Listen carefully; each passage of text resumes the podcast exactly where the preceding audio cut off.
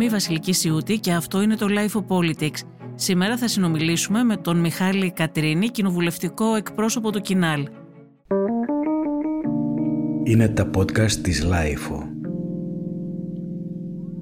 Κύριε Κατρίνη, είστε το τρίτο μέλος της uh, Τριανδρίας που θα εκπροσωπεί το Κινάλ μαζί με τον Κώστα Σκανδαλίδη και τον Βασίλη Κεγκέρογλου μέχρι τις uh, εκλογές, μέχρι να εκλεγεί ο νέος πρόεδρος. Ποια θα είναι η διαδικασία από εδώ και πέρα, οι εκλογές θα γίνουν στις 5 Δεκεμβρίου; Ναι, όπως ξέρετε, οι εκλογές έχουν αποφασιστεί να γίνουν στις 5 Δεκεμβρίου και οι επαναληπτικές αν χρειαστεί στις 12. Ε, μέχρι τότε και λόγω του αδόκητου χαμού της φόβης γεννηματά στη Βουλή, με ομόφωνη απόφαση κοινοβουλευτικής ομάδας, οι δύο κοινοβουλευτικοί εκπρόσωποι και ο γραμματέας της κοινοβουλευτικής ομάδας θα εκπροσωπούν το κίνημα αλλαγής σε όλες τις διαδικασίες και κοινοβουλευτικές και λειτουργικές που αφορούν την ε, κοινοβουλευτική δράση. Οι τελευταίες δημοσκοπήσεις που είδαμε και, και χθες ε, καταγράφουν ήδη μία αύξηση των ποσοστών σας. Όλη αυτή η διαδικασία εκλογής έχει προκαλέσει το ενδιαφέρον των πολιτών. Εκτιμάτε ή ελπίζετε ότι θα έρθει και περισσότερος κόσμος να ψηφίσει από αυτόν που, που αναμένατε, που προσδοκούσατε; Να σας πω κυρία Ασιού ότι έχω εκπλαγεί το τελευταίο διάστημα με το μεγάλο ενδιαφέρον των ε, συμπολιτών μου για τις εκλογές στο κίνημα αλλαγής. Ακόμα πιο αισιόδοξο και ελπιδοφόρο μήνυμα είναι ότι πάρα πολλοί συμπολίτες πραγματικά δηλώνουν πρόθεση να έρθουν να ψηφίσουν και να συμμετάσχουν στις διαδικασίες. Αυτό, όπως καταλαβαίνετε, είναι ένα πολύ αισιόδοξο μήνυμα γιατί ε, η διαδικασία της 5ης Δεκεμβρίου ε, θα έχει πολύ μεγαλύτερη δυναμική αν οι χιλιάδες συμπολίτες έρθουν και πάρουν θέση, αποφασίσουν αυτοί για την επόμενη μέρα του κινήματος αλλαγής. Άρα ε, νομίζω ότι η ιονή είναι πάρα πολύ καλή. Νομίζω ότι οι πολίτες βιώνουν και τώρα λόγω της πανδημίας αλλά και λόγω της οικονομικής κατάστασης αδιέξοδα και από την κυβερνητική πολιτική που μέσα μετά από δυόμιση χρόνια εμφανίζει σαφείς ρογμές αλλά και από μια αδιέξοδη αντιπολίτευση από το ΣΥΡΙΖΑ άρα αναζητούν έναν χώρο στον οποίο θεωρούν ότι μπορούν να βρουν λύσεις, μπορούν να εκφραστούν, μπορούν να εκπροσωπηθούν επάξια. Γι' αυτό λοιπόν θεωρώ ότι οι εκλογές 5 Δεκεμβρίου είναι η αφετηρία για το κίνημα αλλαγής, έτσι ώστε να αποκτήσει νέα δυναμική και να παίξει ένα διαφορετικό ρόλο στις εσωτερικές πολιτικές εξελίξεις. Εσείς πόσος κόσμος ε, προσδοκείτε να έρθει, ενώ ως κοινάλ, δεν εννοώ προσωπικά εσείς.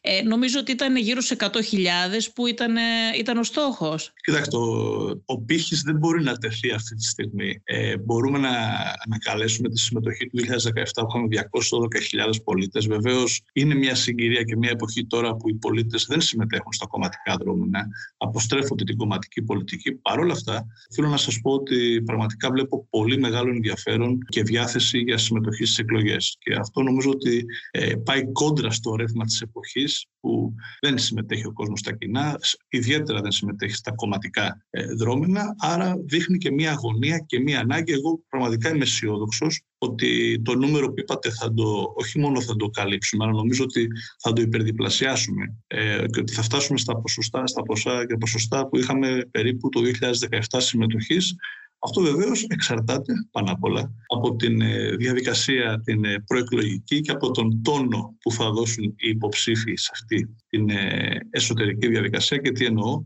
ότι αν αυτή, αυτός ο μήνας που έχουμε έχει μια, ένα έντονο πολιτικό χρώμα και ενδιαφέρον, αν τεθούν ζητήματα, αν υπάρχει ατζέντα, έστω και διαφορετική από τους υποψηφίους, αυτό καταλαβαίνετε ότι είναι και η αφορμή ώστε ο κόσμος και να στρέψει το ενδιαφέρον και να έρθει να πάρει θέση και το ποιος πιστεύει ότι μπορεί να οδηγήσει το κίνημα αλλαγής με καλύτερο τρόπο την επόμενη μέρα. Πράγματι, γιατί αν πρεσβεύαν όλοι το ίδιο, δεν θα είχε τόσο μεγάλο ενδιαφέρον. Πάντως, ε, κύριε Κατρίνη, υπήρξατε πρωτοπόροι, ας το πω έτσι, σε μια διαδικασία εκλογική, σε αυτή τη διαδικασία. Δηλαδή, εσείς πρώτοι εφαρμόσατε αυτό με τις ανοιχτές διαδικασίες. Νομίζω ακολούθησε η Νέα Δημοκρατία στον ΣΥΡΙΖΑ δεν ξέρω, το σκέφτηκαν κάποια στιγμή, υπήρχαν αντιδράσεις, ε, δεν έχουν ξεκαθαρίσει αν το θέλουν αυτό ή δεν το θέλουν. Υπάρχουν κάποιοι που το θέλουν, κάποιοι που δεν το θέλουν.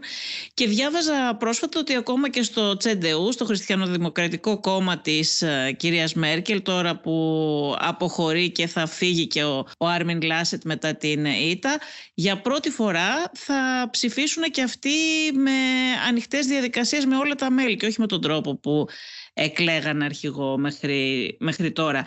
Έχετε εικόνα εσείς πόσα είναι τα μέλη του Κινάλ αυτή τη στιγμή; Κοιτάξτε, τυπικά το, ο αριθμός των μελών είναι κοντά στις 138.000 μέλη, αν δεν κάνω λάθος. Βεβαίως, ε, όπως είπατε και εσείς, το ΠΑΣΟΚ είναι το κόμμα το οποίο πρώτο εισήγαγε την ανοιχτή διαδικασία συμμετοχής στην εκλογή αρχηγού, ε, όπου οι πολίτες μπορούν να εγγραφούν και να ψηφίσουν και να αποφασίσουν για το ποιος θέλουν να είναι επικεφαλής. Αυτό βεβαίως θα πρέπει, κυρία Σούτη, να ενισχυθεί και να μεταξελιχθεί. Τι εννοώ, ότι τα μέλη δεν μπορούν να είναι μόνο μέλη μιας χρήσης, να έρχονται να ψηφίζουν μόνο για τις εκλογές αρχηγού και μετά να μην συμμετέχουν στην καθημερινή διαδικασία. Υπάρχουν πάρα πολλά ζητήματα, υπάρχουν πάρα πολλές αποφάσεις και επιλογές, κεντρικές πολιτικές, στις οποίες θα πρέπει τα μέλη να έχουν λόγο, να έχουν ε, ισχύ, να μετράει η δική τους ψήφος. Και εννοώ ότι αν κάνουμε μια αναδρομή ε, στο παρελθόν θα δούμε ότι πολλές κεντρικές επιλογές πιθανόν αν είχαν τεθεί στη βάση του κόμματος και του κινήματος θα, θα ήταν πιθανόν διαφορετικές. Αυτό λοιπόν είναι ένας στόχος και για την επόμενη ηγεσία το κατά πόσον θα μπορούν τα μέλη πραγματικά να έχουν λόγο και βαρύτητα στις αποφάσεις σε κεντρικές επιλογές και όχι μόνο στη λειτουργία του κόμματος ή της οργάνωσής τους, αλλά να μπορούν πραγματικά να συμμετέχουν και σε δημοψηφίσματα αλλά και σε κομβικά πολιτικά ζητήματα. Η 5 Δεκεμβρίου θα είναι μια αφετηρία, θα είναι μια αφετηρία όπου θα έχουμε μαζική συμμετοχή και αυτό είναι ένα πολύ αισιόδοξο μήνυμα.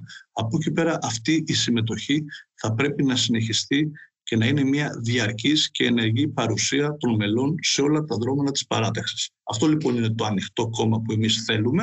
Αυτή είναι η παράταξη η οποία λειτουργεί με δημοκρατικές διαδικασίες και βεβαίως νομίζω ότι αυτό είναι και ένα στίχημα που απηχεί ε, στις ε, ιδέες και απόψεις όλων των υποψηφίων. Αυτό είναι πολύ ενδιαφέρον που λέτε κύριε Κατρίνη, αλλά είναι δική σας προσωπική άποψη αυτή ή είναι την α, συμμερίζεται όλο το κοινάλ, όλα τα στελέχη, ενώ το κόμμα είναι. Κοιτάξτε, αυτό είναι ένα θέμα το οποίο το έχουμε συζητήσει πάρα πολλές φορές στο παρελθόν.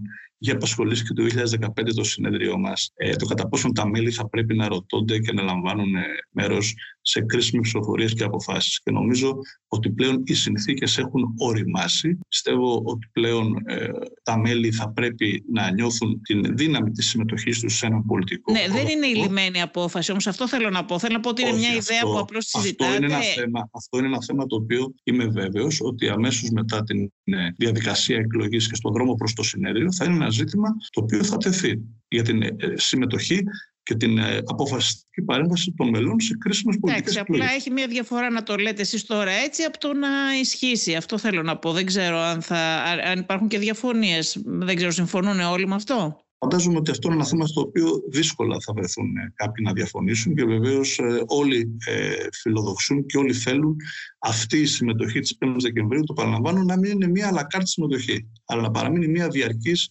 διαδικασία και παρουσία των μελών στα δρόμενα της παράταξης. Τώρα κύριε Κατρίνη θα μπορέσει στις 5 Δεκεμβρίου να ψηφίσει και κάποιος που δεν είναι και γραμμένο μέλος, δηλαδή κάποιος που θα έρθει να γραφτεί για να μπορέσει να ψηφίσει και ενδεχομένως και να, να παραμείνει και μέλος όπως είπατε και εσείς να έχει και το, τη δυνατότητα να αποφασίζει και για άλλα πράγματα ενδεχομένως στο, στο μέλλον. Αλλά τώρα θα ψηφίσουν μόνο όσοι είναι ήδη ε, μέλη ή και όσοι μπορούν να γραφτούν αυτή την περίοδο; Όχι, η διαδικασία είναι ανοιχτή ε, και τα μέλη που είναι σήμερα εγγεγραμμένα, αλλά και όποιος θέλει να εγγραφεί είτε μέλος ή φίλος, μπορεί να έρθει στις 5 Δεκεμβρίου και να συμπληρώσει τη φόρμα και να ψηφίσει κανονικά. Και να Ακόμα και εκείνη την ίδια μέρα δηλαδή. Ναι, και να επιλέξει το ποια σχέση θέλει να έχει με το κίνημα αλλαγής. Αν θέλει να είναι μέλος του κίνηματο αλλαγής ή και φίλος του κίνηματο αλλαγής. Όλοι όμως έχουν ε, την ίδια δυνατότητα να ψηφίσουν ε, για τον ε, επικεφαλής της παράταξης. Θα σας ρωτήσω κάτι. Το ακούω που το λένε μερικές φορές μεταξύ σοβαρού και αστείου. Ότι ο τάδε υποψήφιο, τον τάδε υποψήφιο θέλει ο, η Νέα Δημοκρατία ας πούμε και θα έρθουν οι Νέα Δημοκράτες να ψηφίσουν τον τάδε, τον άλλον θέλει ο ΣΥΡΙΖΑ και θα έρθουν οι ΣΥΡΙΖΑ να ψηφίσουν τον τάδε.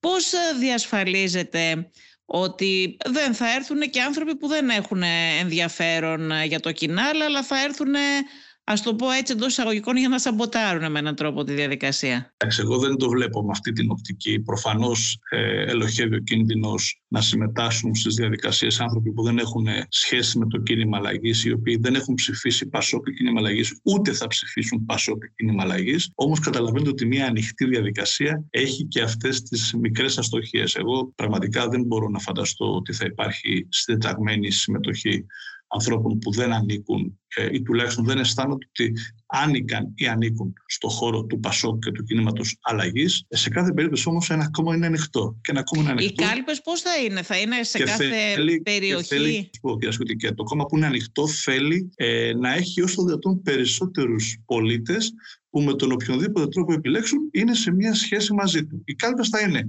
αναδήμο, όχι μόνο καλλικρατικό. Αλλά... Εσείς εκλέγεστε στην, στην Ηλία. Εκεί ε. πόσες κάλπες θα υπάρχουν; Στην Ηλία είναι 7 οι Δήμοι, οι κάλπες όμως είναι σχεδόν ε, διπλάσιες, μην σας πω και περισσότερες. Δηλαδή, ε, αυτή τη στιγμή ο στόχος είναι να υπάρχει δυνατότητα και η εγκύτητα στους πολίτες να πάνε να ψηφίσουν την 5η Δεκεμβρίου. Ωραία, εκεί στις τοπικές κοινωνίες δεν γνωρίζονται κιόλας. Θέλω να πω ότι δεν θα ξέρει ο κόσμος αν πάνε κάποιοι που δεν έχουν καμία σχέση ή είναι γνωστοί ότι ανήκουν σε άλλους χώρους. Καταλαβαίνετε ότι στις ε, μικρές κοινωνίες και στις κλειστές ε, είναι ιδιαίτερα δύσκολο να συμμετάσχουν στις διαδικασίες πολίτες οι οποίοι δεν έχουν κάποια σχέση με το ΠΑΣΟΚ ή δεν είχαν κάποια σχέση με το ΠΑΣΟΚ. Άρα αυτός ο κίνδυνος, όταν λέω κίνδυνος εννοώ την άποψη ότι κάποιοι πάνε με συγκεκριμένη, με συγκεκριμένη κατεύθυνση και στόχευση. Γιατί καταλαβαίνετε κυρία Σιούτη ότι εμείς στο κίνημα αλλαγής μας ενδιαφέρει να έρθουν πολίτες οι οποίοι μπορεί να μην ανήκαν στον χώρο μας ή μπορεί να είχαν αποστασιοποιηθεί για πάρα πολλά χρόνια από το ΠΑΣΟΚ και το κίνημα αλλαγής, αλλά τώρα θεωρούν ότι πρέπει να παραπροσδιορίσουν τη σχέση τους με το κίνημα αλλαγής.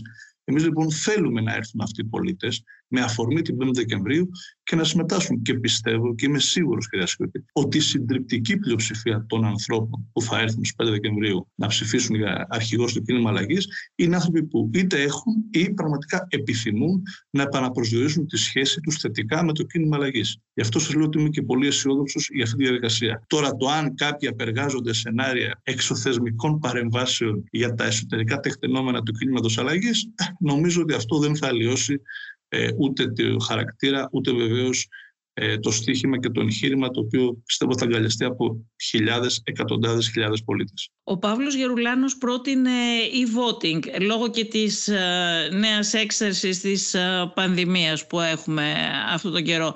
Πόσο πιθανό είναι να γίνει αυτό; Ε, ζούμε στην ψηφιακή εποχή και προφανώς ε, η συμμετοχή μέσα από διαδικασίες ε, ψηφιακές και ηλεκτρονικές είναι μια πραγματικότητα την οποία θα πρέπει να αποδεχτούμε και να τη συνηθίσουμε. Εξάλλου πάρα πολλοί σήμερα ζουν, εργάζονται, δραστηριοποιούνται, κάνουν κοινωνικές επαφές μέσα από τα ηλεκτρονικά και τα μέσα κοινωνικής δικτύωσης. Εδώ υπάρχει ένα μικρό, θα έλεγα μια μικρή λεπτομέρεια. Το γεγονός ότι αυτή τη στιγμή η διαδικασία είναι ανοιχτή και μπορεί οποιοδήποτε να συμμετάσχει και να ψηφίσει στις 5 Δεκεμβρίου και δεν υπάρχει ένα συγκεκριμένο μητρό μελών όπου θα δίνεται η δυνατότητα ε, στα μέλη να ψηφίσουν είτε με φυσική παρουσία είτε με ηλεκτρονικά, καταλαβαίνετε ότι αυτό δημιουργεί πιθανόν κάποιο κίνδυνο για την εξοπιστία της διαδικασίας. Είναι διαφορετικό να υπάρχει ένα συγκεκριμένο λοιπόν μητρό, στο οποίο δίνεται δυνατότητα είτε με φυσική και αυτοπρόσωπη παρουσία, είτε με ηλεκτρονική ψηφοφορία να συμμετάσχει 5 Δεκεμβρίου, και είναι διαφορετικό ένα μητρό που φτιάχνεται από την αρχή και καταλαβαίνετε ότι αυτό δεν είναι τόσο εύκολο να γίνει με εξαποστάσεως ψηφοφορία. Είναι λοιπόν μια πρόταση η οποία ναι μεν απηχεί στην πραγματικότητα και όλοι το, το βιώνουμε και το βλέπουμε ε, ότι αυτή είναι πλέον η νέα πραγματικότητα, αλλά δεν ξέρω αν είναι εφικτό να εφαρμοστεί στις εκλογές τη 5 Δεκεμβρίου. Ενώ με όρους αξιοπιστίας και να υπάρχουν τα εχέγγυα ότι θα γίνει μια καθαρή, κρυστάλλινη ε, διαδικασία εκλογική. Debate ε, θα γίνουν, κύριε Κατρίνη, υπάρχουν κάποιοι που δεν τα θέλουν; Δεν θέλω να το πιστέψω αυτό. Δεν νομίζω ότι υπάρχει κάποιος που δεν θέλει να μπει σε ανοιχτό διάλογο, όχι με τους συνυποψηφίου, αλλά με τους Έλληνες πολίτες, με τους ανθρώπους που είναι στην παράταξη, ώστε να εκθέσει τις απόψεις και να μάθουν όλοι οι πολίτες, ο κάθε υποψήφιος, τι πιστεύει, τι πρεσβεύει, τι προσδοκά, ποιες είναι οι πολιτικές του απόψεις, ποια είναι τα προτάγματά του και ποιες είναι οι προτεραιότητές του. Άρα νομίζω ότι ο διάλογος αυτή τη στιγμή είναι επιβεβλημένος και είμαι βέβαιος ότι όλοι οι υποψήφοι θα ανταποκριθούν σε κάτι που είναι αυτονόητο. Άρα διάλογος ανοιχτός, διάλογος με όλους, όμως διάλογος ο οποίος θα είναι αμυγός πολιτικός και θα βάζει πολιτικά ζητήματα. Κύριε Κατρίνη, επειδή είστε μέλος και του Κινάλεση και του Πασόκ, ε, θέλω να σας ρωτήσω αν ελπίζετε ότι θα επιστρέψουν οι ψηφοφόροι που έχασε το Πασόκ την τελευταία δεκαετία μετά τα τα μνημόνια. Έφυγαν όταν το κόμμα σας έφερε το πρώτο μνημόνιο και πήγαν στο κόμμα που τους έταξε ότι θα το καταργήσει. Δηλαδή κυρίως τον ΣΥΡΙΖΑ πήγαν την πρώτη περίοδο.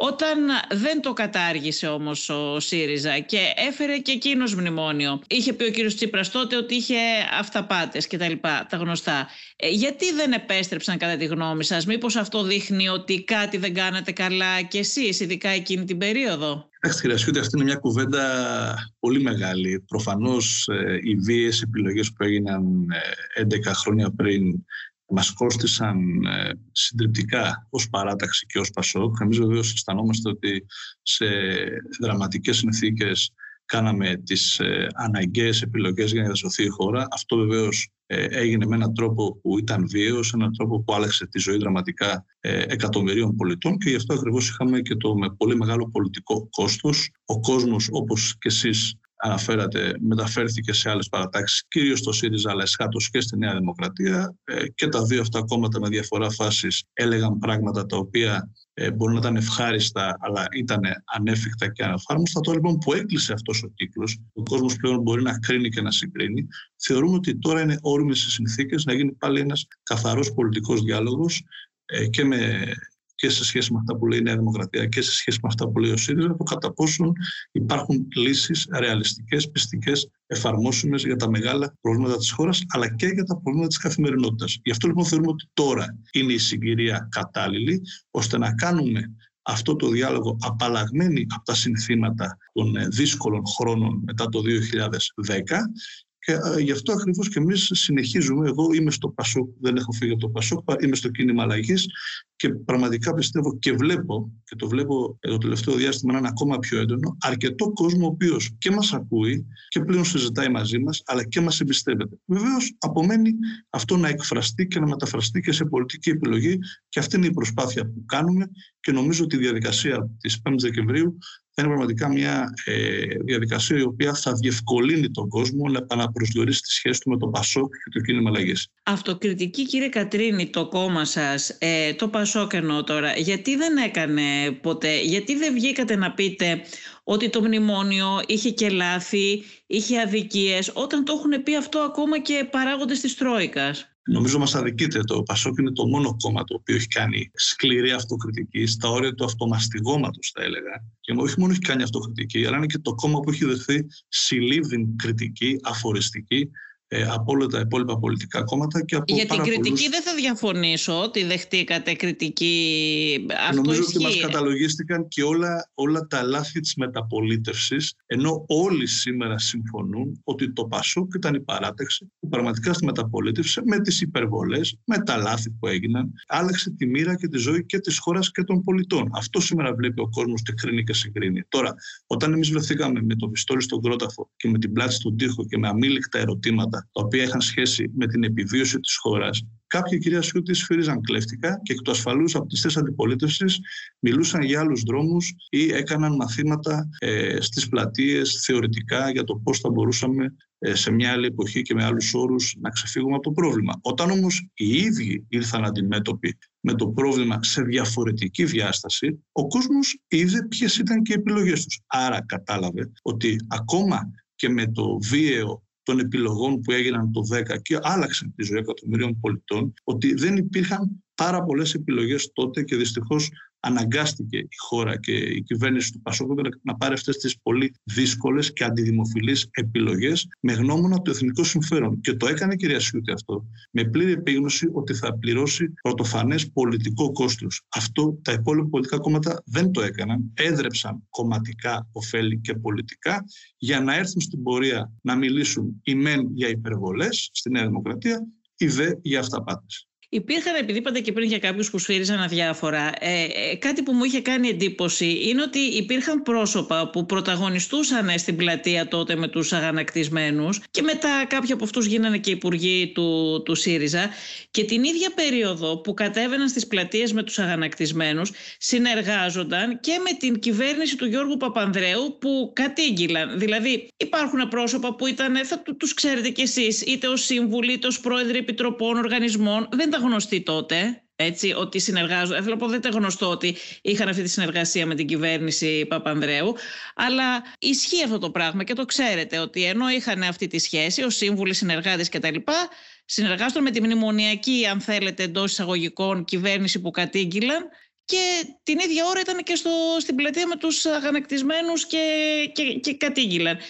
Ο κόσμος αυτά δεν τα γνώριζε. Εσείς γιατί δεν τα, δεν τα είπατε τότε; Είπατε τη λέξη μνημονιακή, κυρία Σιούτη, και πραγματικά δεν ξέρω αν αυτό σήμερα ε, μπορεί να είναι ε, στοιχείο διαχωρισμού στο πολιτικό στερεώμα. Όχι, γιατί, δεν είναι, δεν είναι πλέον. Ότι γιατί όλες οι κυβερνήσεις... Τα τρία κόμματα έχουν ψηφίσει μνημόνια. Αλλά εγώ σας το λέω, αυτοί έτσι κατήγγυλαν τότε. Αυτά τα πρόσωπα καταγγέλανε την μνημονιακή κυβέρνηση του Γιώργου Παπανδρέου και την ίδια στιγμή συνεργάζονταν με αυτή την κυβέρνηση. Εγώ γι' αυτό λέω, κυρία Σιούτη, ότι επειδή ο κύκλος αυτός έκλεισε και ο κόσμος είδε έκρινε συμπεριφορές, είδε και όλα αυτά που εσείς είπατε πριν από λίγο, και τα πρόσωπα και τις τάσεις και τις συμπεριφορές. Αλλά αυτός ο κύκλος έκλεισε και τώρα κοιτάμε μπροστά. Κοιτάμε μπροστά βεβαίως έχοντας και αντιμετωπίζοντας εφάμιλα προβλήματα, γιατί δεν είναι η κατάσταση τόσο ρόδινη στα δημόσια οικονομικά, στην οικονομία της χώρας, ώστε να λέμε με ευκολία ότι αφήσαμε τα χειρότερα πίσω μας. Κοιτάμε μπροστά όμως τώρα, ακριβώς για να μην επαναλάβουμε τα λάθη που μας οδήγησαν στις ε, αναγκαστικές και πολύ δύσκολες επιλογές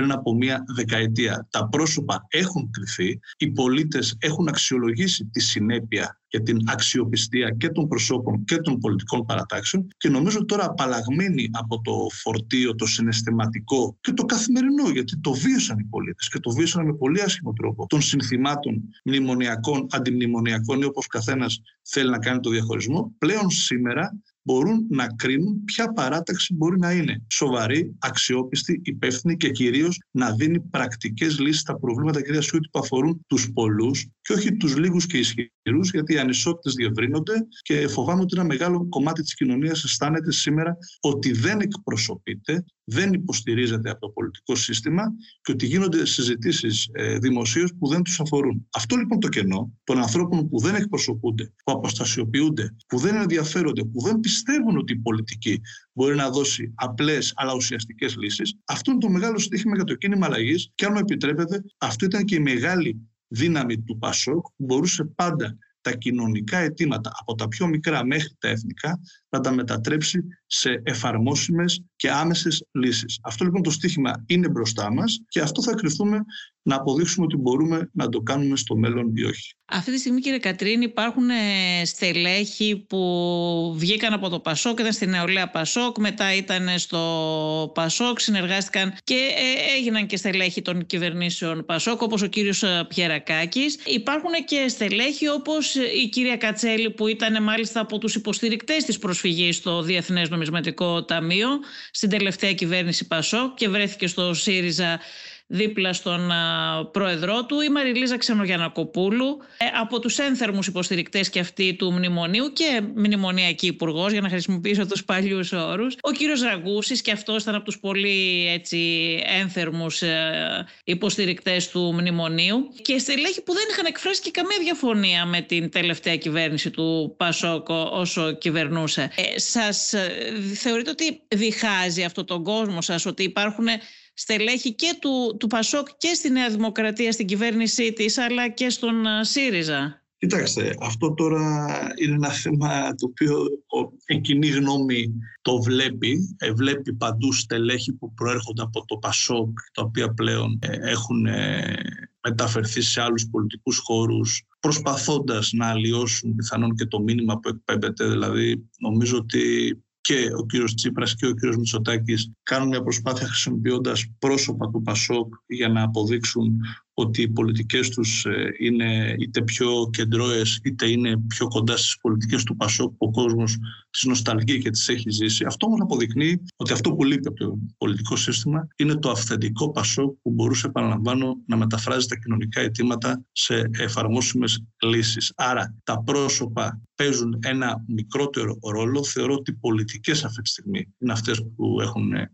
τον κυρίαρχο ρόλο και γι' αυτό ακριβώς ο κόσμος ζητάει και πάλι το Πασόκ, ζητάει το αυθεντικό Πασόκ που ήξερε να ακούει τον κόσμο, που ήξερε να δίνει λύσεις, που έδινε προοπτική και δυνατότητα στη ε, μεσαία τάξη και σε αυτούς που λέγαμε μη προνομιούχους και άλλαξε η ζωή τους. Σήμερα, όσο και αν αυτό σας φαίνεται πιθανόν ρετρό, ε, υπάρχει ακόμα, το, ανακύπτει το ίδιο αίτημα. Οι ανισότητες διευρύνονται, πολλοί κόσμος έχει μείνει στο περιθώριο, ιδιαίτερα νέοι άνθρωποι, οι οποίοι δυσκολεύονται πάρα πολύ να βρουν εργασία ή βρίσκουν εργασία με αμοιβές που πραγματικά είναι εξευθελιστικές. Υπάρχει διαγενειακό χάσμα σε μια γενιά η οποία ε, πέρασε καλές εποχές και σήμερα μπορεί να έχει ακόμα και με τις περικοπές ε, αξιοπρεπείς αμοιβές και απ' την άλλη σε μια νέα γενιά που έχει πολλαπλάσια προσόντα, μεγάλες δυνατότητες αλλά δεν μπορεί να βρει μια θέση στον ήλιο και αναγκάζεται να μεταναστεύσει στο εξωτερικό για να ζήσει με αξιοπρέπεια. Αν λοιπόν αυτά όλα τα θέματα δεν επιληθούν με δικαιοσύνη και με,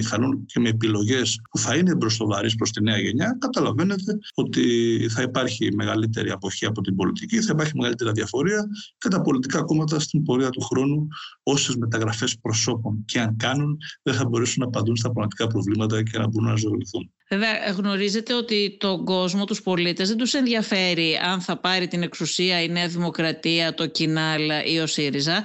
Τον κόσμο τον ενδιαφέρει να ψηφίσει αυτό που είπατε, πολιτικές και να δει προτάσεις. Ε, τι θεωρείτε ότι το Κινάλ διαφορετικό; Αυτή τη στιγμή έχουν καλύψει έναν χώρο, καλύπτει η Νέα Δημοκρατία, η οποία όπως σωστά επισημάνετε και εσείς πριν, ότι χρησιμοποιεί και πρόσωπα του Πασόκ για να δείξει ότι ε, καλύπτει και το χώρο του, του κέντρου. Ε, όπως και ο ΣΥΡΙΖΑ ε, θέλει να χρησιμοποιήσει χρησιμοποιεί πρόσωπα του Πασόκ για να δείχνει και αυτός ότι καλύπτει ε, τον χώρο αυτό προς το κέντρο και την κεντροαριστερά. Τι θεωρείτε εσείς ότι το Κινάλ γιατί τον κόσμο δεν τον ενδιαφέρει, δεν έχει λόγο να τον ενδιαφέρει να έρθει το κοινάλ να πάρει την εξουσία απλώς για να πάρετε εσείς την εξουσία, να φύγουν οι άλλοι να έρθετε εσείς. Τι θα προσφέρει διαφορετικό, δηλαδή, ποια είναι η διαφορετική πρόταση πολιτική; Εμείς, κυρία Σιούτη, αποδείξαμε ότι δεν μας ενδιαφέρει η εξουσία. Ακριβώς και το κάναμε επιλέγοντας δύσκολους δρόμους, γνωρίζοντας ότι θα χάσουμε την εξουσία. Άρα, αυτό το πολύ σωστό ε, ζήτημα που θέτεται, ότι δεν ενδιαφέρει τον κόσμο, το Πασόκ έχει αποδείξει ότι δεν υπολογίζει το πολιτικό κόστος μπροστά στο εθνικό συμφέρον. Όμως, ο κόσμος ξέρει ότι με το Πασόκ και το κίνημα αλλαγής δεν θα μπορούσε να διακινδυνεύσει παραδείγματο χάρη την υπερψήφιση μιας συμφωνίας που είναι υποφελή για τα εθνικά συμφέροντα, γιατί έχει έναν πατριωτικό χαρακτήρα που πρέπει να αποδεικνύεται στην πράξη. Ο κόσμο ξέρει ότι με το ΠΑΣΟΚ δεν θα μπορούσαν οι μικρομεσαίοι, οι επαγγελματίες, οι οποίοι σήμερα αισθάνονται ότι ε, αδιαφορεί η κυβέρνηση και δεν τους στηρίζει και αντιμετωπίζουν συσσωρευμένα προβλήματα με τον κίνδυνο να κλείσουν και να βρεθούν σε μια σχετικά μεγάλη ηλικία στον δρόμο, ότι το ΠΑΣΟΚ δεν θα τους άφηνε ποτέ αβοήθητους και ανυπεράσπιστους. Είναι πάρα πολλές λοιπόν οι πολιτικές πτυχές τις οποίες η δική μας πρόταση η οποία στηρίζει τη μεσαία τάξη, η οποία υπερασπίζεται εθνικά συμφέροντα, η οποία σέβεται τους θεσμούς και τη λειτουργία τους ανεξαρτήτως του ποιος είναι στην κυβέρνηση. Όλα αυτά είναι μερικοί μόνο από τους άξονες, τους οποίους μια κεντρώα, μια σοδημοκρατική πρόταση όπως είναι αυτή του κινήματος αλλαγής, μπορεί σήμερα να καλύψει ένα κενό που δημιουργείται με, και δυστυχώς δημιουργείται γιατί η κυβέρνηση επιλέγει μια επικοινωνιακή στρατηγική μόνο και μόνο για τις αντιπώσεις. Χαρακτηριστικό αυτό που έγινε το θέμα της Υπουργείου Προστασίας του Πολίτη, που είχαμε κάποιες εξαγγελίες προχτές για πράγματα τα οποία έχουν υποθεί δυόμιση χρόνια, αλλά δεν έχουν γίνει μόνο και μόνο για τις εντυπώσεις, αλλά και στο μεγάλο θέμα της οικονομίας, κυρία Σιούρη, το οποίο μπορεί η κυβέρνηση να θέλει να προβάλλει προς τα έξω ότι είναι ε, μια επιτυχής ε, πολιτική που εφαρμόζει. Δυστυχώς όμως οι άνθρωποι της αγοράς, οι επαγγελματίες, βιώνουν κάθε μέρα τα αδιέξοδα, βλέπουν τα προβλήματα να πολλαπλασιάζονται και βλέπουν μια κυβέρνηση η οποία τις ευκαιρίες που έρχονται από τα ευρωπαϊκά κονδύλια δεν τις κατανέμει με δικαιοσύνη στους πολλούς ώστε να τους δώσει τη δυνατότητα να μετεξελιχθούν και να προχωρήσουν ακόμα και αν έχουν προβλήματα από το παρελθόν, αλλά ουσιαστικά αποκλείει τους πολλούς για να δώσει τη, τη μεγάλη μερίδα στους λίγους και δυνατούς. Αν λοιπόν οραματίζεται η Νέα Δημοκρατία μια κοινωνία όπου θα έχουμε πολύ μεγάλες ανισότητες, όπου θα υπάρχουν πολλοί ε, ε, λίγοι, μεγάλοι και ισχυροί που είναι φίλοι της κυβέρνησης και πολλοί στο περιθώριο, καταλαβαίνω ότι αυτό είναι κάτι το οποίο μας, μας βρίσκει ριζικά αντίθετους. Αυτούς θέλουμε να εκφράσουμε. Αυτό τον κόσμο εξάλλου, κυρία Σιούτη, εξέφραζε παραδοσιακά το Πασόκ. Αυτός ο κόσμος έδινε δύναμη στο Πασόκ να γίνει κυβέρνηση και με τις επιλογές του να αλλάζει τη μοίρα των πολιτών. Μπορεί όλη αυτή η δεκαετία να κλώνησε τη σχέση του δημοκρατικού κόσμου με το Πασόκ. Τώρα όμως επαναλαμβάνω που ο κύκλος κλείνει, ο κόσμος ξανασκέφτεται, αναθεωρεί και βλέπει ποιοι είναι αυτοί οι οποίοι πραγματικά και μπορούν να το καταλάβουν, αλλά κυρίως μπορούν να δώσουν λύσεις ρεαλιστικές και άμεσες. Κύριε Κατρίνη, σας ευχαριστώ πάρα πολύ. Να είστε καλά.